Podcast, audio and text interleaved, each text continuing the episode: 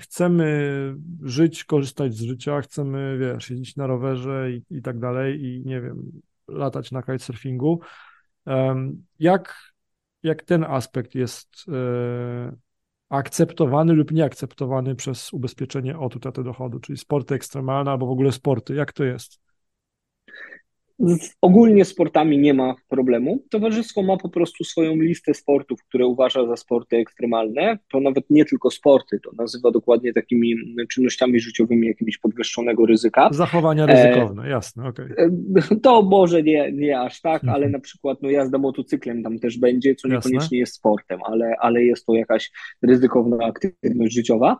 No i w przypadku, gdy jest to któreś um, tych hobby, pasji, sportów, które wiąże się z tym wyższym ryzykiem, to jest w związku z tym dodatkowa ankieta i znowu na podstawie jej towarzystwo rekalkuluje składkę i uwzględnia to ryzyko też e, e, w koszcie e, ubezpieczenia.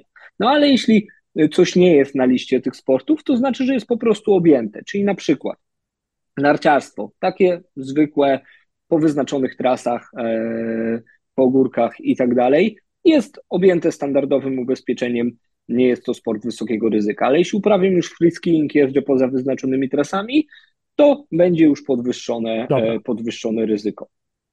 Okej, okay, rozumiem. E, czyli no tak naprawdę to się sprowadza do tego, żeby być po prostu szczerym i powiedzieć prawdę jak jest i wtedy z jednej strony mamy pewność, że składka odpowiada prawdzie, a z drugiej strony mamy spokój, że w razie no jakby zaistnienia e, powodu do wypłaty świadczenia, że to świadczenie będzie nam wypłacone i że nie będzie jakby jakichś odstąpień od wypłaty świadczenia. O, tak to ładnie mówiąc. Okej. Okay.